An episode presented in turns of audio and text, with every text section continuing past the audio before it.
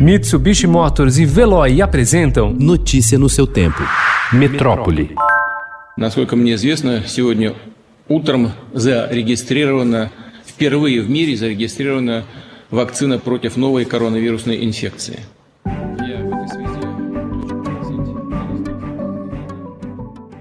O presidente da Rússia, Vladimir Putin, disse ontem ter registrado a primeira vacina contra a Covid-19 após menos de dois meses de testes em humanos. Isso abre caminho para a imunização em massa da população local, ainda que a fase final de ensaios clínicos não tenha sido concluída. A ausência de estudos publicados sobre o imunizante e o ritmo acelerado dos testes têm motivado a desconfiança da comunidade científica. Ontem, a Organização Mundial da Saúde disse que precisa avaliar os dados da pesquisa antes antes de tomar uma posição. Já o governo do Paraná vai assinar acordo com Moscou para testar, produzir e distribuir a vacina russa.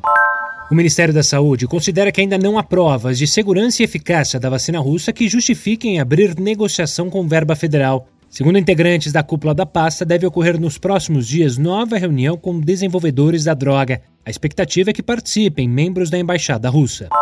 Países ricos como Estados Unidos, Reino Unido, União Europeia e Japão saíram na frente na corrida para estocar vacinas contra o coronavírus e juntos já reservaram mais de 1 bilhão e 300 milhões de doses. Todos esses imunizantes estão em fase de testes. O fato curioso é que o Brasil também está no topo desse ranking, mas por razões contraditórias. Por ter milhares de infectados, tornou-se atrativo para a realização de testes e, como consequência, garantiu a prioridade na compra dessas possíveis vacinas.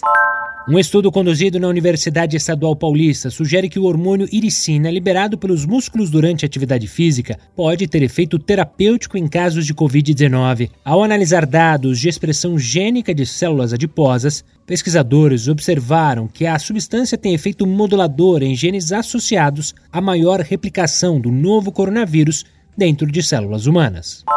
A fronteira entre Argentina e Brasil já tinha sido fechada dois meses por causa da pandemia do coronavírus, quando, no início de maio, um comboio incomum se aproximou do posto de controle em Puerto Iguaçu. Eram 15 pessoas em seis veículos, incluindo um guindaste e um grande caminhão. Atrás do caminhão vinha uma caixa de transporte especializada. Dentro dela havia um elefante. Mara tinha cerca de 50 anos e passou metade da vida em uma jaula empoeirada do Zoológico de Palermo, bairro da região central de Buenos Aires. Agora, em um santuário em Mato Grosso do Sul, Mara formou laços com outro elefante, um indiano chamado Hana.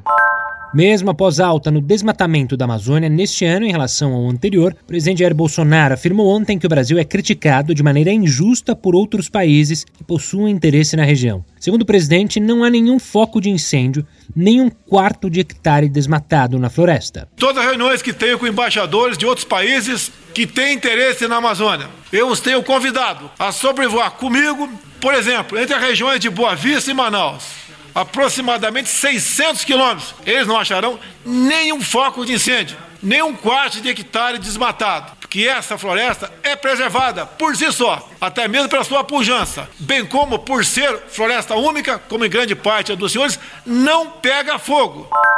Pressionado a apresentar ações contra o desmatamento, o governo promoverá alterações na estrutura do Ministério do Meio Ambiente. Três secretarias serão reestruturadas em uma tentativa de mostrar que temas como mudança no clima, preservação de áreas protegidas e proteção da Amazônia são prioridades das pastas. Notícia no seu tempo. Oferecimento: Mitsubishi Motors e Veloy. Se precisar sair, vá de Veloy e passe direto por pedágios e estacionamentos. Aproveite as 12 mensalidades grátis. Peça Peça agora em veloy.com.br e receba seu adesivo em até 5 dias úteis. Veloy, piscou, passou.